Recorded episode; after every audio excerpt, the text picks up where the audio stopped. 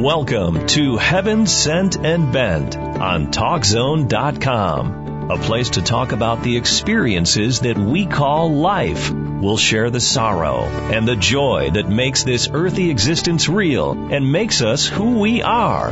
Now, here's your host, Renee Steelman. Good morning. Good morning, everyone. Thanks so much for joining me. I am so happy to have uh, an opportunity to have a radio show this beautiful uh, morning, this celebration of Martin Luther King Day. Um, it's a, a very special day and it means a lot more to me than it did before. And I am ashamed to say that.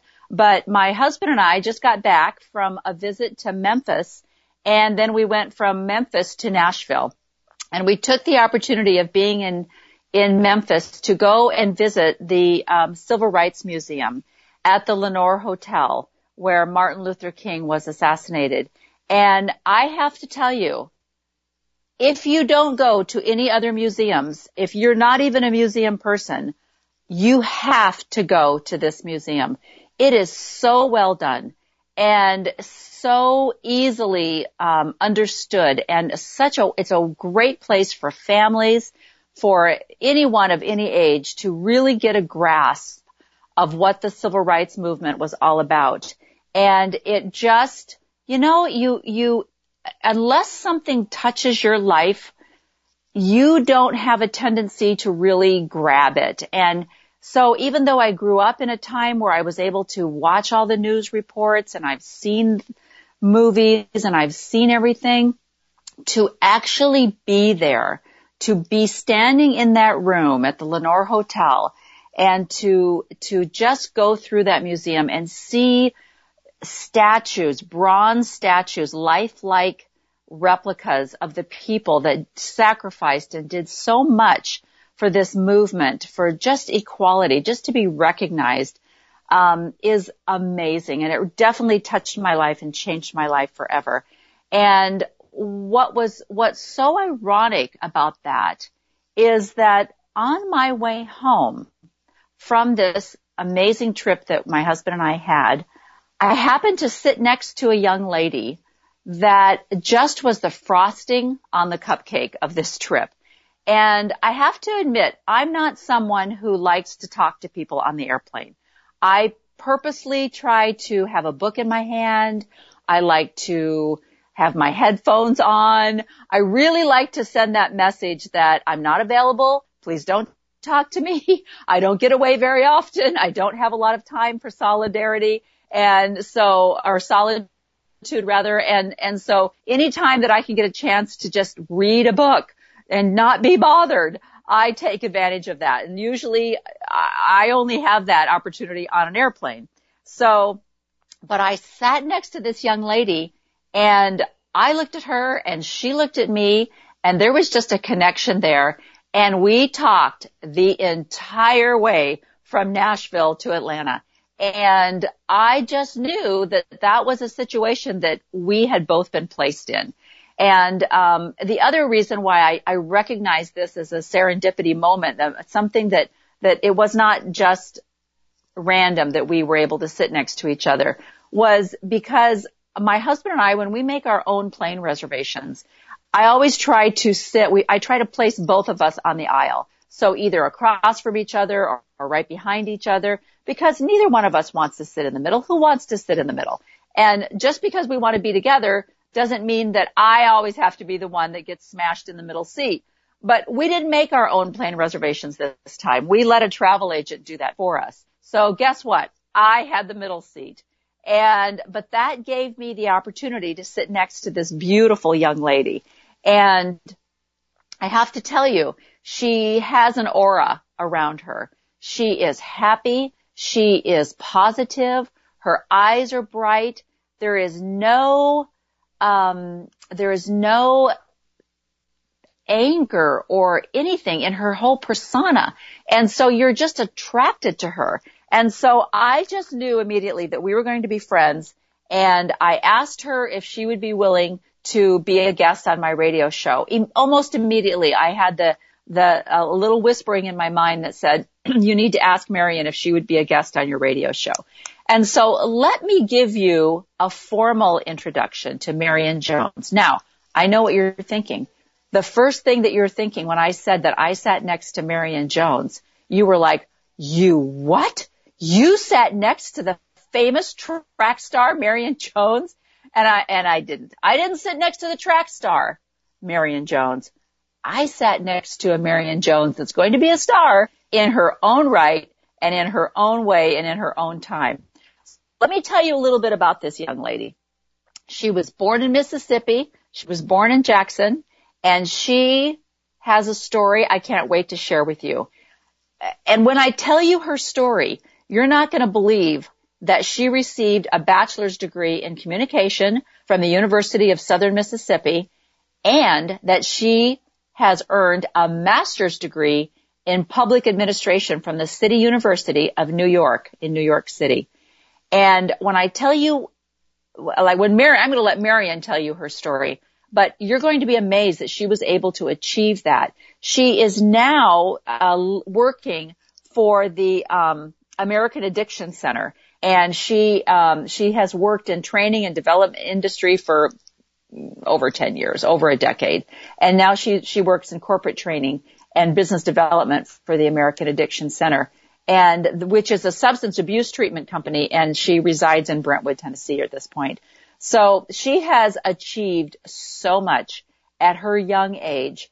And when I, when she tells you how she got to that point, you're going to stop the little pity party that you're having today, if you were having a pity party, and you're going to be getting down on your knees and you're going to be thanking Heavenly Father for the gifts and the opportunities that you were given. So Marion, I'm going to start, stop rattling on here and mm-hmm. let me introduce you. Thank you so much for joining me today.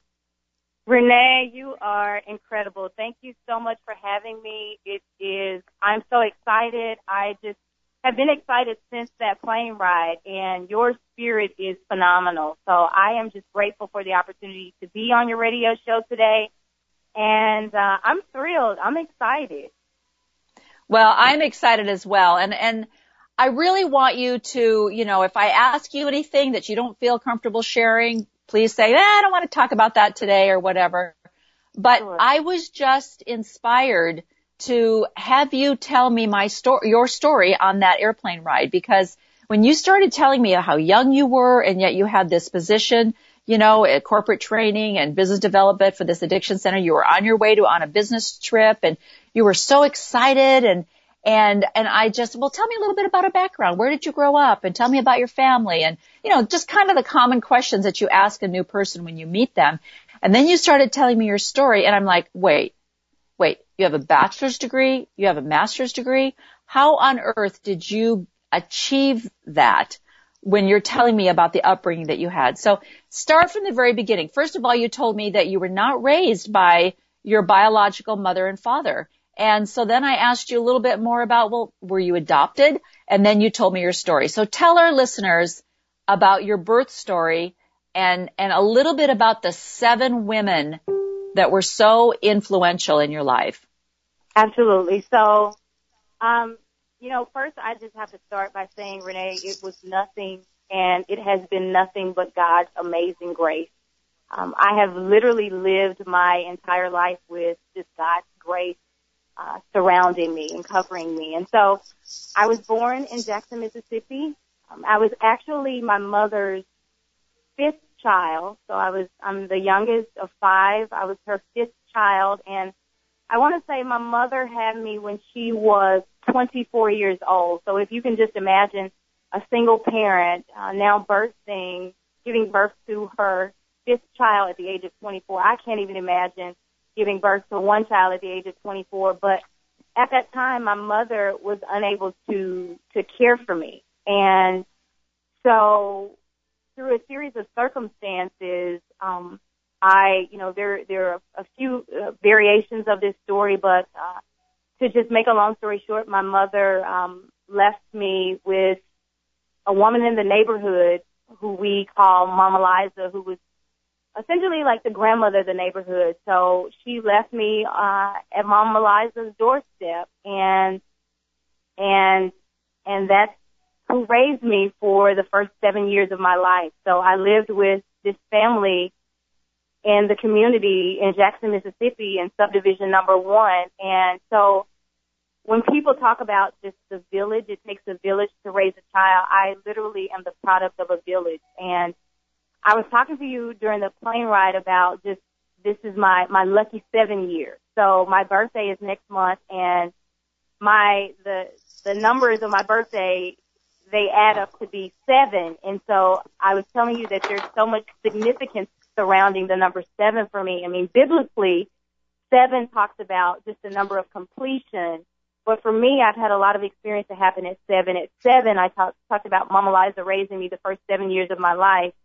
And uh, after she passed away, I moved in with another relative in that family who I lived with, and she is also a part of the village of women that raised me. So I have had literally seven women who, from the time I was a few months old, when my mother um, transitioned, made the decision to leave me with Mama Liza um, at her doorstep, I've had seven women who played a significant role in my life. And um, one of those women uh, I lived with until my 11th, until my senior year of high school, and um, she uh, took me into her home and cared for me and was my mother during that chapter of my life. And in my senior year of high school, I met my 11th grade teacher, uh, Diane Jones, who became my mother figure during that chapter of my life. And so I had Diane Jones and then I, I finished my senior year of high school through a series of circumstances. I think I mentioned to you that one day, um, my senior year of high school was September, my senior year of high school. I got on the bus and I went to school and I never went back home. And um, that story is is is another chapter of a book uh, within itself. But um, I have I had my 11th grade teacher that that uh, served as that mother figure for me during that transition. And then I had an aunt Etna who allowed me to complete my senior year of high school and took me in as her own, and I lived with her. And then I went on to attend the University of Southern Mississippi, and I met um, Jeanette Daniels, who became my my mother, my undergraduate mother is what I call her. She nurtured and cared for me and was just there for me every step of the way through every high and every low that I experienced during um, those four years of my life, um, even through the election of me being named Miss University of Southern Mississippi. I just remember she, all the newspaper articles, everything that happened during my undergraduate experience, she captured that and I now have this scrapbook that she created for me. Um, so she's one of those women. I have two best friends, and both of their moms are part of the that journey as well. I have uh, Janice Phillips, who is my best friend Melissa. That's her mother, and then I have a, a best friend Kavita Williams, and her mother Bessie um, was is a part of that that village of seven. And so I, I literally have these seven women who, during various chapters of my life, God strategically placed them there to be all that I that I needed. And so when I was growing up, I struggled with I struggled with the fact that you know I always looked at you know my mother, my biological mother, left me or she you know abandoned me or she you know, she gave me away. So th- there was something, there, there must have been something about me. She didn't want me and she didn't take care of me. And, you know, why did she decide to keep her older two children and not me? And so, and I questioned a number of things, but now, you know, that I've gotten older and a lot wiser, and I, I think I shared with you, shared this with you on the plane. It was one of the greatest blessings that could have ever happened to me. For my mother to be selfless enough to say, I'm not in a position to give you the quality of life that I desire for you. So I'm going to, I'm going to surrender. You know, at this point, I'm going to, and I talked to you about just uh, a really great friend of mine, um, David Hill recommended this. One day I was asking him about, tell me, tell me about some books that you've read that have really just influenced or impacted your life in a significant way. And he told me about this book, Victory Through Surrender. And I just believe that I believe that statement that there is victory through surrender. And I think even when my mother surrendered me, you know, at three months old, there there was victory because she allowed someone else to do and to be what she could not be for me during that time. And, and it was a blessing. And right. so I, right.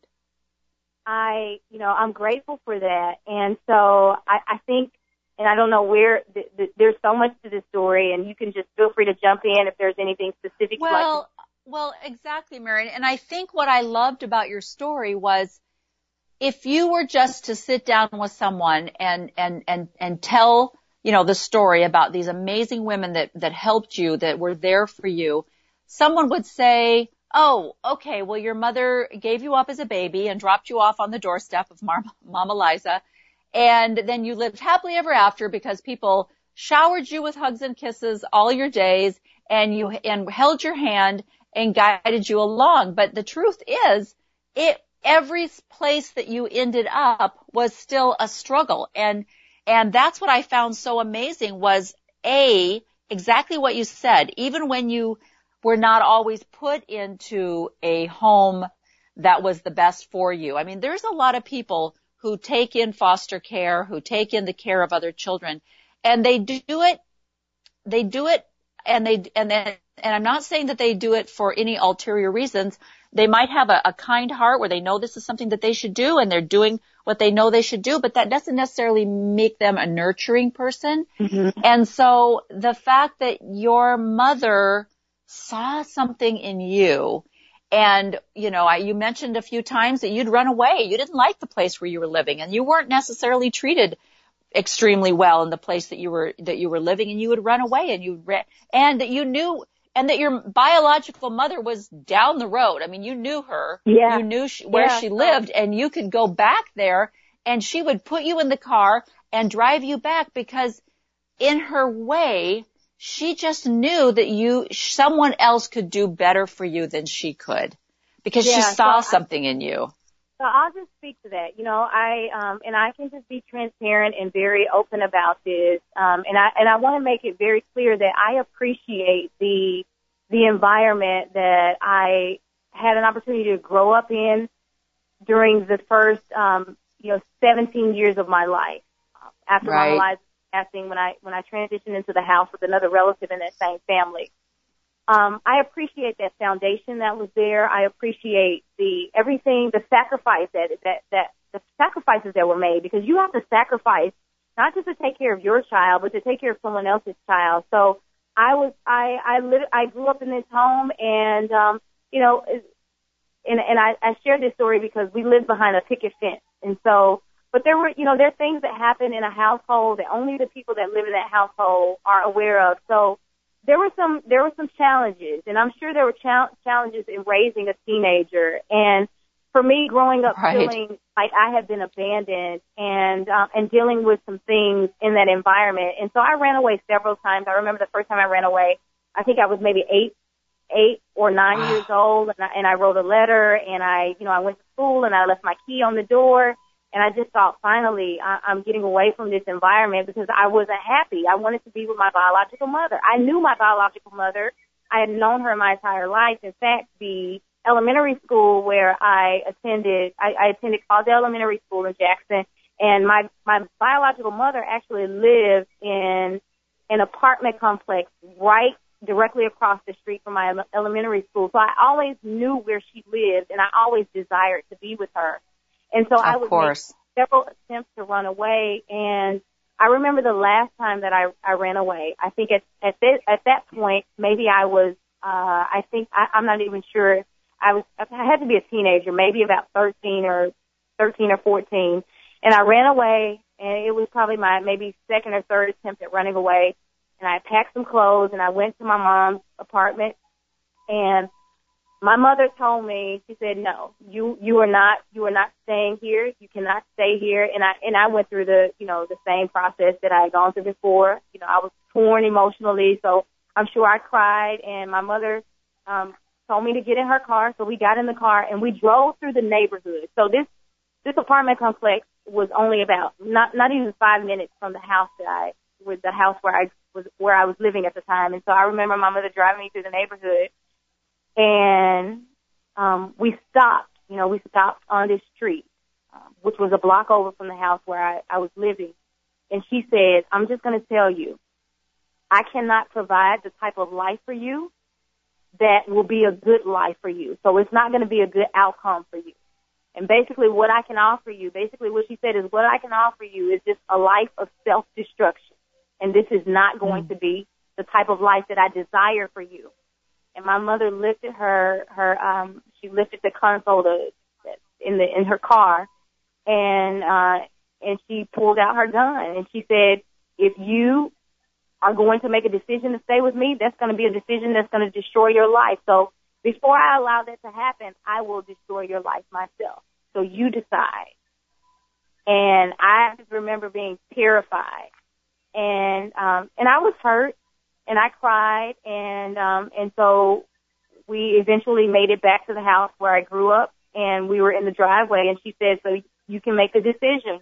We can end it, you know, this way or you can get out and, and, and basically walk toward a path that is a better opportunity for you. And so I got out of the car and I cried all the way to the doorstep and I went back inside of a house where I did not want to be. Um, but you know, that, that was the option that I had and I, and I stayed there. And so eventually, yeah. uh, about three, four years later, when, when I was approaching my senior, you know, I was my, my first semester of my senior year in high school when I left, I was just shy of 18 years old. So I knew at that time if I went, if I made a decision to run away, I, I could probably just, my mother at the time had moved away. My mom had moved out of the city of Jackson. She was living in Memphis, Tennessee. So I, I said, you know, when I got on the bus my senior year, I said, you know, this time when I leave, I'm almost 18. So I, I just have to, I just have to look ahead.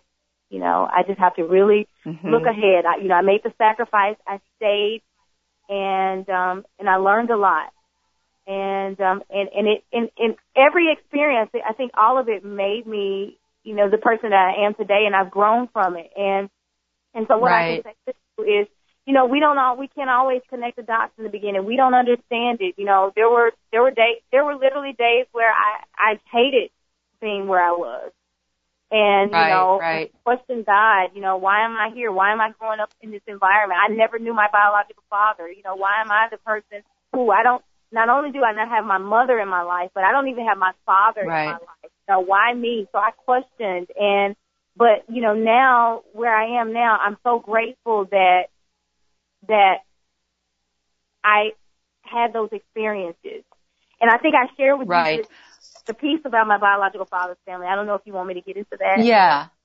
Well, I was just, you know, I, I think sometimes, you know, those of us who lived a pretty easy doggone life, um, we see movies, you know, we see the movies of uh, Blindside and other adoption type stories or, or childhood stories. And we think that, that as a, as a child, we think with our adult brains and we, we know now that our brains are not fully developed until around the age of 25.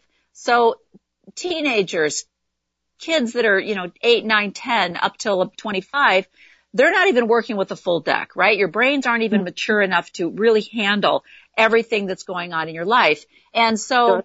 so what, when I listened to your story, I hear the, the strength that you had to, to be able to not only be rejected once, but to be rejected again and again and again by this mother that I, you know, I've understood from a lot of early childhood development um, training that I've received that that that parent-child bond is so strong, even in the case of abuse.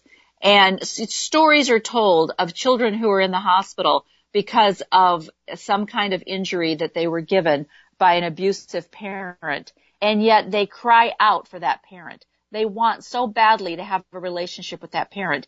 And it's not something that was taught.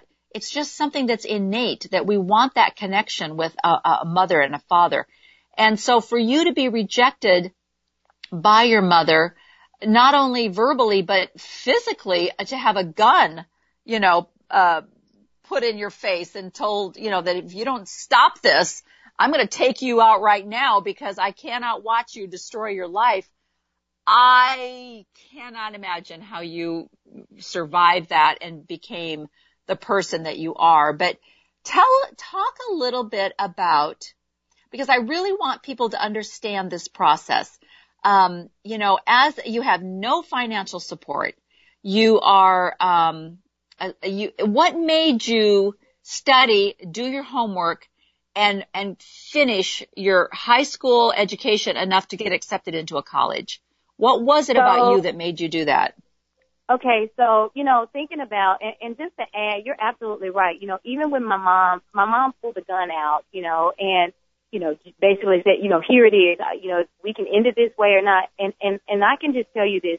I, and this is to this day, I love, but even when I was younger, I loved my mother so much. I mean, I didn't grow up with my mother, but I have a, I had a love for my mother. I longed to be with her every day. And that's mm-hmm. why I would continue to run away. I really wanted to be with my mother. There was nothing that anyone could tell me. They couldn't say anything bad about my mom. I just loved my mother. So when you talk about just that bond that a child has with their parent, it, it was so true. And even rejection after rejection, I just, I, I loved my mother. I wanted to be with my mother. And so, um, you asked about how did I, how did I finish high school? And, and I can tell you this, I don't even think I shared this with you on the plane. When I, that last attempt at running away, when I got on the bus, my, it was September, my senior year of high school, you know, and it was, it's cold in Mississippi in September. And I remember going to school I got on the bus. I didn't take anything. I, so I didn't even plan out. I just said, I'm getting on the bus today and I'm never coming back here. And that's what happened. And I got on the bus and after, um, after school, I got in touch with my oldest sister and told her that I needed somewhere to stay. So I went. My sister at the time was, um, I, I don't know, maybe, uh, in her early twenties. And so she was, you know, living the life, so to speak. And so I, I went to stay with her and I remember I didn't even have clothes to wear to school the next day. So I went through my sister's clothing, clothes. She had a bag of clothes in her closet. And I remember pulling out specifically, she had this, it was a matching outfit. There was a, there were Tommy Hilfiger shorts and the Tommy Hilfiger, um, uh, shirt to match. But here's the interesting thing about that outfit. These were shorts. And this was a, a, a shirt that was tank top and it was it was cool. You know, we're getting to the point where, you know, we're transitioning in terms of the weather. I went to school in that outfit because I had nothing else to wear. And the mm-hmm. shorts were not I mean, they weren't really, really short, but they were short to the point where we had to when I was in high school we had to do the the finger you know, we had to extend our oh, arms. And right. if our shorts were shorter than the, you know, the extension of our fingertip, our fingertip, then we were sent to the principal's office. And if you were sent to the principal's office, they would say, basically, this is inappropriate. You have to go home. And let me tell you what happened to me. I remember my economics teacher, Mr. Johnson. I walked into his class. He saw my shorts, and in the shorts, my sister, you know, I was nothing but just uh legs and bones. I was just kind of yeah. bones straight up in high school. I was really tall, thin, and lanky. And I could barely keep those shorts on me, but I remember just, I, I kind of had like a bulge with the belt because I just wanted to make sure they didn't fall off. But he sent me to the principal's office, and they were gonna. I, I knew the process. They were gonna make me do the the test, extend my hand, you know, extend my arm, and yeah. if I didn't meet that, I I would have. I had to go home. And I remember stopping by the bathroom, and I tucked my shirt in, and I pulled the shorts down as far as I could without them falling off of me, so that I wouldn't be sent home so that I could sit in class and continue through class. Now, most people in my class they were doing the opposite. They were trying to find a way to get sent home for the day. You know, let me right. alter my clothing so I can go. And I just remember that moment stood out to me because it just showed my determination. You know, and my my professor, I, he reached out to me and he said, and I think I so I I came back. So I went to the office. They did the check and they said, well, your your shorts they they appear to be fine to me. Little did they know I went and did the alteration in the bathroom and I went back right. to class Mr. Johnson was looking at me puzzled, you know, as if, what are you doing back? And I gave him the note from the principal's office. But I remember I wrote, in, I wrote on the back of that note, I said, you know, I, I wrote something to the extent, Mr. Johnson, you know, I just left my home and the, you know, this is my sister, my oldest, this outfit belongs to my oldest sister, but this is all I have. I said, oh I don't have any, gosh. I don't have clothes right now. This is all I have. And he wrote back on a, um, he had a notepad that was in the shape of a bear. I remember I still have that note somewhere. I think I, oh I have my it gosh. I have it somewhere packed. But he wrote back and, and, and it, and I can't remember the details, but something along the lines, you know, hang in there, you know, I'm praying for you. And I just remember holding wow. on to that note and it was just, we didn't talk about it, you know, after class or anything. And I, you know, cause I didn't want, it wasn't a, I wasn't needing a pity party from anyone. And I just, it just right. was what it was. I didn't even process it. Right. I said, hey, I got through this day with the outfit. Tomorrow I'll focus on what I'm going to wear and we'll just get through the next day. And so I, I, right. I went and I was staying with my sister just maybe for a couple of weeks and my mother found out. Word got back to her in Memphis that I left, um, that I left the home where I grew up and my mom was not having it. She just said, you know, you're not going to stay with your sister, and you know, you you can either find another relative or someone else, another housing option, or you you have to go back. And at that point, it was just, you know, it was maybe six months shy of my 18th birthday, so I wasn't going to go back. Right. Grew up, and so I remember everybody was calling around. The pastor from my home church was calling and saying you need to go back and finish those last few months and different things like that. And people were trying to force me to go back, and I just refused. So we reached out to a couple of relatives, you know, some people, and I just remember, and you know, some relatives, I thought people would just say, "Hey, yeah, come on over." But when you talk about raising yeah. a child, and it, there's a lot of responsibility that I didn't know at the time that comes with raising and rearing a child, or having someone come into your home and assuming the parental responsibilities. So fortunately, and I thank God, um, my aunt Edna, she was just one of those calls were made. My mom reached out and my aunt Edna said, yeah, she can come over and she can stay with me. And I went and I moved into the house with my aunt Edna and I stayed with her to finish out my senior year of high school. And my aunt Edna lived in an entirely different, uh, school district. So I didn't have transportation to school. The first, the first few days I, I, I took a taxi to school and I was so embarrassed. I, oh my I took gosh. a taxi to and I remember telling the taxi driver to drop me off, you know, drop me off here. I, I would say just drop me off here and I would walk all the way up the hill to school because I didn't want anybody thinking, what's going on? She's taking a, you know, a taxi. And then my Aunt Edna, one of her daughters, uh, one of her daughters started, uh, offered to take me to school. And so every day for, um, you know, probably the remainder of, I had, you know, for a couple of days, a guy from my school, Orlando, I remember Orlando, he actually took he came to pick me up from my aunt's a few times. But then I felt like yeah. I didn't want, uh, I didn't have money to give him, so I didn't want to put the weight of just having him do that. So he did that for a few weeks, and then my aunt Edna's uh, daughter, she she took me, um, you know, she came by and she would take me to school, and I didn't even have. I remember feeling bad because I didn't even have gas money to give her anything, but she did that. Right. Part, and that's how I got well, to school and finished. Marion, uh, did the school district was there was there ever you know, nowadays, if you don't live in that school district, they, they're like, sorry, you can't come here. Was, did they just understand that you were constantly in transition and they just kind of ignored the fact that you, you know, you were here and then you were here, but you didn't actually live in the school district, but that you were trying so, so hard to attend the classes and be in the same place? Did they just no. look the other way? You know what? Um, just now that I think about it, I don't think I ever went to the, I, I never went to the principal's office to submit a formal change of address or anything like that. I just, so they I- just I- didn't know. They didn't know what was going Yeah, on. they did- you they just showed up and nobody asked any questions. right, exactly. So I'm pretty sure Right. all of my mail was Wow. still going to, to my, you know, the place where, you know, that, that the address that they had on file. So no, I just, I just, Right, right. schooled every day. Yeah. But Yeah. the So- thought, the fact, exactly what you said about the fact that you, look what you were doing to get to class.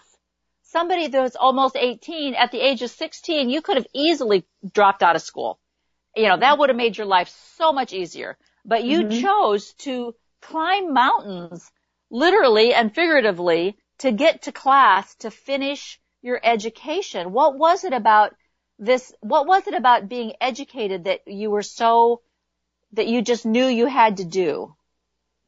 You know, I think one of the things was growing up, you know, people, you know, people had their opinions of, you know, my mom's situation and I would hear people say, you know, you know, you're going to be just like your mom or, you know, you'll have, you know, you'll grow up and you'll be, you know, this poverty stricken lifestyle or you won't be able to care for your children. And I just remember one of the driving forces for me was I felt, you know, I felt bad that someone else was put in a position where they had to take care of me and I was not their own. I felt Ah. so bad I, that I was born into this world and someone else had to open up their home, their financial resources, had to change, you know, had to give up some things in their own life to take care of someone that was not really their responsibility. And I just remember saying to myself, I don't want to ever, I never want to be in a position where I am forced to be someone else's responsibility. And I ah. never want to also be in a position where I can't afford to take care of my family. I bring someone into this right. world and I can't care for them. And so I right. just wanted to, I wanted to just change the narrative.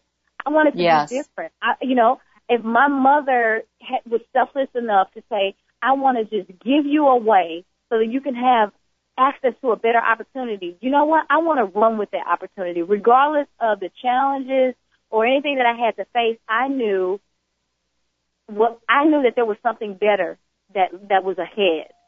Right, right. So I, I That's such an amazing uh, example of, like you say, looking at and having people say you're going to be just like your mother. And as you mentioned, you were the fifth child, so you had four other siblings that you probably at some point looked at and said, you know what? All four of you guys, especially like you say, the first two who actually did stay with your mother, they were following that path to destruction. And so you could, you saw that, you recognized that and said, I'm not gonna, I'm not going to have that be my story. But how did you, okay, so you, I remember you telling me that you had a teacher that's, that helped you do your applications and, and, and, uh, and apply to go off to college. And then how so did my, you fund your college? So my 11th grade teacher, Diane Jones, is just, um, a coincidence. We share the same last name. Um, ah. My 11th grade teacher, Diane Jones, was never able to have children, but my God, you know, it's just, it's amazing how God has a plan. You know, um, we met, uh, she was my 11th grade English teacher and she is, to this day, one of the most influential people, has been one of the most influential people in my life. And it started during, you know, our time together in English class. And she saw something in me, and I think I shared with share this with you. She always mm-hmm. told me that I was great. You know, she always said, "You're so great. You're so smart. You have so much potential you are going to be, she just spoke life into me. She spoke ah. so much life into me. She told me so many great things about myself until I actually started to believe those things. I actually believed that I was going to grow up and do some great things with my life. I believed oh that there was gosh. so much talent and ability in me because she spoke those things into me with such a, with such, just such an intensity that there was no way that I couldn't, I couldn't just extract that and believe it for myself. And so I remember right. during uh, one of our conversations, you know, she she said to me, she said, "You're so great at communicating. You're such a great communicator." And English was my favorite subject. And she said, "You're you're great at writing." And I never thought that I was just great at communicating or writing. I knew that I enjoyed public speaking. I enjoyed entertaining people because it was an outlet for me. So I enjoyed, you know, just the, the, the title of making people laugh. I I enjoyed you know, doing, being the mistress of ceremonies at events for my church and hosting things. So I loved the stage and, and the, the ability to communicate and engage and interact with people. And so she told me, she said, that's a strong gift and a skill set that you have. She said, and when you go off to college, you'll have to decide what your major is going to be. I had never heard of a major before. And she said, a oh major oh is gosh. just when you decide what you're going to, what your focus is going to be on during your undergraduate years. And she said, I think your major, you would be a great communication major. And she told me that, and so that's what I majored in. I majored in communication. And ah. um, she exposed me to so many things. I mean, she would pick, you know, during the weekend we would go, she would take me to these restaurants uh, that were not in my neighborhood. So they were, I, right. I like, you know, they were in North Jackson. So she exposed me to so many things as, you know, during that time. And um, when I went off to school my freshman year, when I began my prior to my freshman year, I remember she took me to uh, she took me to shop. She took and bought a lot of my supplies. I I a lot of my uh, school supplies, things that I needed for my freshman year. I, I remember we did several stops. You know, we went to Target one trip and grabbed a bunch of things. And I remember us being in the line at Target and we were buying school supplies and the lady said, "Oh, you're getting ready for college? Oh, you must be excited." And she said, yes, you know, I, she said, and I'm even, I'm even more excited for her. This is my daughter. And oh. because the same last name, we would just, you know, we would say that. And my 11th grade teacher, Diane Jones, is um, Caucasian and yeah, I'm African American. Yeah. So it would, you know, it would that would shut their mouths for a little yeah, bit, wouldn't so it? People would people would go, and then when they would when they would find out both of our last names were Jones, I mean, they were really just so we would laugh and just, you know, and oh my you know, gosh. kind of thought it would just thought it was hilarious. But um Renee, again, she was just so she was so encouraging. She was just right. so um, inspirational. Well, and I think what you said was when she complimented you and she told you things, you could tell that she was not just fluffing. She was not just saying things that she thought she should say. She honestly, truly believed it and you believed her because you could tell that she was honestly telling you what she thought. And, yes. and I, I just think that's so important for people to understand that we can't just throw around things that we think the kids are supposed to hear. They, the kids are so smart. I have learned that with my grandchildren. You cannot mm-hmm. fool them. Your, ver- the words coming out of your mouth can be one thing, but they are looking into your eyes and they see the truth. And I've been, I have been caught. My grandkids will say, Nana, you don't look happy. And I'm like, no, no, no, no, I'm so happy. Just please go to bed. Please go to sleep right now. And they can tell by my eyes that I'm thinking, you better go to sleep right now, you know? Mm-hmm. And so I, we just don't give children the credit that they are so smart and they know. But it, but so then, and how, what, who paid for your, for your freshman year? Like she bought your, your stuff that we all did when we took our kids to college. We got their, you know, their waste baskets and all the stuff that you need for your dorm so, room, but so who the, actually so paid for college? So the interesting piece is, um, so she, she helped supply lots of the items that I needed for uh, my freshman year. And, um, ironically, my biological mother who was residing in Memphis at the time, she actually came out to, to drive, she actually made the drive down to drop me off at the University of Southern Mississippi. So she came out and, um, made that trip down um, to Aww. US University of Southern Mississippi with me, and um, it's it's interesting. That was the that was the first time I saw her during my four years, and I think it might have been the last. So wow. she, it was it was it was kind of just like I don't know. It was one of those things where you know I'm going to experience this this next chapter with you for for a brief time, and then again, I'm gonna just I'm letting you go because you got you know you got your mothers that are a part of the village that you've yet to meet that are gonna come and guide you along the path. And so wow. a lot my my undergrad that my mother um, did not experience, but again I had those mothers. So my how my I, I actually I applied mo- most of my undergraduate um, most of my undergraduate uh, financial obligations were uh, paid for through student loans. There was Oh. um, there was a, a small scholarship that I received when I was in high school through um, a Ro- Robert Fortenberry hardship scholarship, and it was an essay scholarship. And basically, you had to write an essay about um, you know why you think you are deserving of this hardship scholarship. And I mean, if anyone was deserving of a hardship scholarship, I would think, you know, I would think I probably would have a, a pretty good chance. And, I- and I just shared with them my story. I, I talked about, I think you so. how- yeah. yeah, so I kind of gave them a summary of my story and transitioning from, um, you know, leaving the September of my senior year and living with my, my aunt and just really just having the, um, tenacity and really wanting to finish and, and wanting to make something of myself. And I, and I was a recipient of the Robert, Robert N. Fortenberry Scholarship, which, um, which helped me out my freshman year. And then I, I took out a number of student loans just to kind of, um, help fund the remainder of my undergraduate experience. Yeah. Okay, so you basically uh, are one of these wonderful people with student loans that you have to pay off after you get out. So- Yes, I do. I'm still living through student loans right now. Oh my gosh. And you know, I love the story that you told me about how, I- and I just don't think people understand that, you know, you go off to school, you're a freshman, you're staying in the dorms, but then Christmas break, spring break, summer break happens. Where do you go? I don't think Yes. people understand that not everyone has a home to go back to and not everyone has a car that they throw everything in the back of and, and they just, you know, travel. So tell us how that, how you came about getting some transportation and where you went when it came time for break.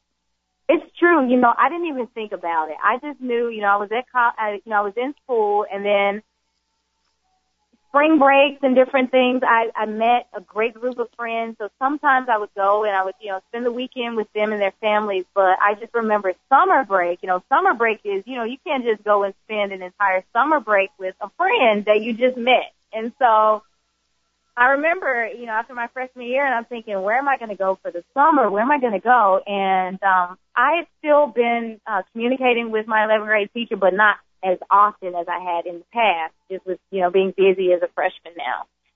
And I reached out to her and I ended up staying with her the summer after my freshman year. And so she was living in this area in Jackson, Mississippi, um, Belhaven, this neighborhood in a fourplex. Her, her brother owned this fourplex, so she was living in one of the units and kind of managing the property. And she was living on the lower level, and there was a lady that lived above us. Her name was Shannon. And so my 11th grade teacher, who I call her my godmother, uh, Diane Jones, she had also during the during the time of me being away in college, she'd adopted through Catholic Charities um, another uh, high school, a high school. I think she may have been a sophomore, or junior, and her name was Sam. And so Sam was from Vietnam, and so Sam was living with her.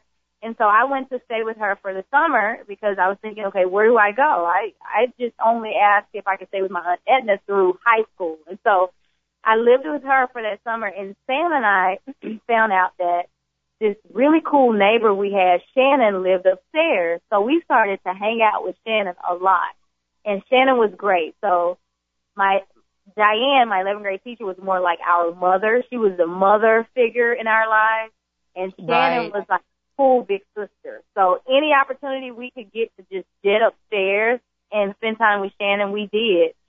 And Shannon was great. Such a sweet person. We became really close. You know, she found out about my story and just opened her arm, uh, opened her arms, her home, and her heart to me. And Sam, to Sam and I, she was really, really sweet. And so she found out I was going to be there for the summer, and I was thinking, well, it would be great if I could have a job. And she said, well, have you have you started applying? And I, I remember telling her I had this interview at Old Navy. I was really excited. I, you know, it was going to be my first summer job. So she told me, she said, you know, I know you have this interview at Old Navy, but there's this guy that I work with who's looking for a babysitter. He's a really great guy. You know, she sold me on this guy. He's a really great guy, has a beautiful home, um, incredible children, and he lives a block over in the neighborhood, and he really needs someone to babysit. And so I said, well, I don't know. You know, I mean, Old Navy has Old Navy discounts. I don't know if this thing is going to give me the perks that I can get at Old Navy, right? I was set on Old Navy because I was thinking I could buy clothes for school, go back to U.S., you know, go back my sophomore year in, you know, in style, right? Right, right. Um, I remember I met Michael, so Michael Potts. Shannon introduced me to Michael. Long story short, um, Michael was phenomenal. Michael and Kathy, um, I think they had, you know, they, I don't, I, I don't know, I think they were kind of, had just gotten married maybe a couple years prior to, um, prior to us meeting. And so he told me, you know, I've got, you know, I've got three kids and here's the deal. And I told him, I said, well, I don't have a car. So I could walk to the house to babysit, but because he told me, he said, you know, and feel free, you can leave during the day and you guys can go and get things to eat and you can go and go to the mall and different places. And I said, well, no, you don't understand. I don't have transportation to do that. And Michael get, said, don't worry about that. You can use my, he, had- he had a, an SUV. I can't remember what type of 4Runner he had or something like that. But he gave me the keys to use his vehicle. Here's the other thing. I didn't even have my driver's license. Oh my Okay, so- gosh, you're a freshman in college. Wow. Hey, freshman in college, no driver's license. So Shannon went out, purchased the book for me to study to get my my permit, my um my um learner's permit. I got my learner's permit over the course of a couple of weeks. Did that, got my license, got, got started the job with Michael babysitting for him. Got the keys to this 4Runner and his credit card, and he just said, "Take care of my kids, take care of the house, and do whatever else you guys want to do."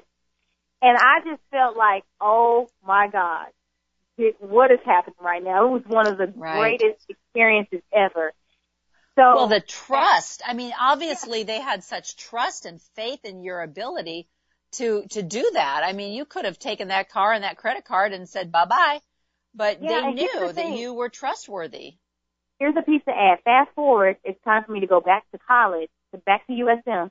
Michael says to me, I really, really, really don't want you to leave. Is there anything I can do? And at the time, he had a friend that worked um, at a college in Belhaven, Belhaven College, which is now Belhaven U- University. And see, he said, look, I can get you into Belhaven and I mean, you can probably get into Belhaven on a full ride. Something to that extent. Whatever it was. Right, was right. no loans going to be in the deal. And now, in retrospect, I wish I would have jumped on that opportunity, but I didn't. But just the fact that some, he said, you know, we have an extra room upstairs. You can stay upstairs and you can go to school here. And wow, it was amazing. So that experience happened, my first job, meeting Michael, having the opportunity to even stay and attend Belhaven without the, the obligations of student loan. And right before I got ready to go to school, um, go back to USM, one day Shannon, I was at my godmother's in her, um, in, in the complex where she lived. Shannon said, I need you to come outside. And I said, what? She said, yeah, I need you to come outside and check something out. So I went outside, I walk outside. There's this dark green Lexus ES300. Shannon gives me the keys, says, get in. She says, let the sunroof back. I get in the car and she said, I want you to take this for a test, like, get in it, test drive it. And I said, what? She said, yeah, you need to become comfortable in it because this is your car. My Oh my first car, gosh. Shannon Sansing bought me my first car. Never had a car note, didn't have to pay a car note, gave me the keys, and I went back to uni- to, to USM in my in my first car. That And that I, I, I, Marion, I wish I had a, an entire another five hours to talk with you, but we're going to be wrapping it up. But I think the most important message here is that A, you did not do this alone. You had to have a team of angels in the form Yes. of human beings who Yes. were guided and inspired to help you achieve the life that you were meant to have. You could not do this on your own. And then I think the second message is you took those gifts and you did with them what God had planned for you to do with them. All of the opportunities that were given to you, you could have easily gone another direction. But you took those gifts, you recognized them for what they were, and you ran with them and you made them the blessings that they were. I think sometimes people think that when when Heavenly Father or God gives you a blessing, that it's Mhm. some kind of a miracle that forces a person to become a different person. But I believe that blessings are opportunities that people then take advantage of in the correct way. And that's what you did. You took every opportunity that was given to you and you used that to, to be a better person and to, to, to be on the path that you were supposed to be on. And, and I Mhm. think that's just so extraordinary that there are so many times that people are given second chances and third chances and small little gifts that they don't recognize and they don't use those gifts in the way that they were meant to, to, to help the person. And that's such an important lesson. And I, I, I just, I'm, I just cannot, I don't think this is going to be our last conversation. I, I guess I'm, I'm warning you. This is not going to be our last conversation. And I know that, you know, Mhm. you actually have a job that you have to go to, that um, you Yes. actually have responsibilities that you have to go to. So I'm going to let you go.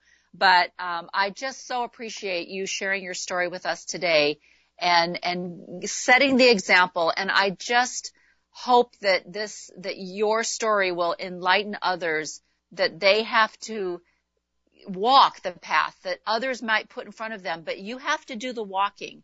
And you did the walking and they might clear a brush away or or clear away a little bit, but then you have to be the one that keeps walking and And I think And- that's and- it. That's that's the piece. You you've got to keep moving forward. You know, you Right. you got to trust that. You got to trust that that that your path, that everything that you need to be the person that God has created you to be is along that path. But you got to stay Exactly. path. You got to stay positive. You got to keep encouraging yourself. You got to keep looking ahead, and, and you got to do whatever it takes to just say, you know what, this might be, this is just a challenge. This is just a roadblock. This is just an obstacle that's in the way. But one of the, one of the things that my, my 11th grade teacher shared with me early on was Jeremiah 29:11. And it's one of my, it's just a guiding light scripture for me that says, you know, for I know the plans I have for you, says the Lord, plans to prosper you, to give you hope and a future. And you just have to believe that those plans are good. You know, right. we can't always see it. We don't always understand, but the plan, the plan is for good. Exactly. Thank you so much, Marion. You go and Thank have a great day and thank you for me. sharing your story. Absolutely. All right. Bye-bye. I appreciate it. Uh-huh. I, I just think that Marion is the perfect example. You know, I have such, I now have been enlightened and I want to learn more about, um, you know, just the efforts and things that people have done to help other people to rise to what they can be. And some of my favorite quotes from Martin Luther King, one of them is, uh, faith is taking the first step even when you don't see the whole staircase. I love that quote.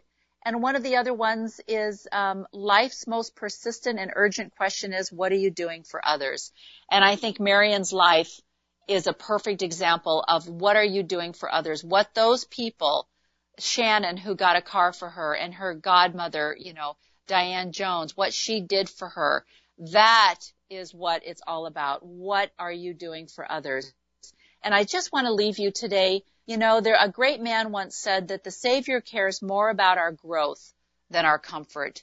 And tribulations, afflictions, trials, they're going to be with us. And it's just important that we remember that that was part of the plan. I hope that you uh, really enjoyed listening to Marion's story today. Have a heavenly week. I will talk with you again next week. Bye bye.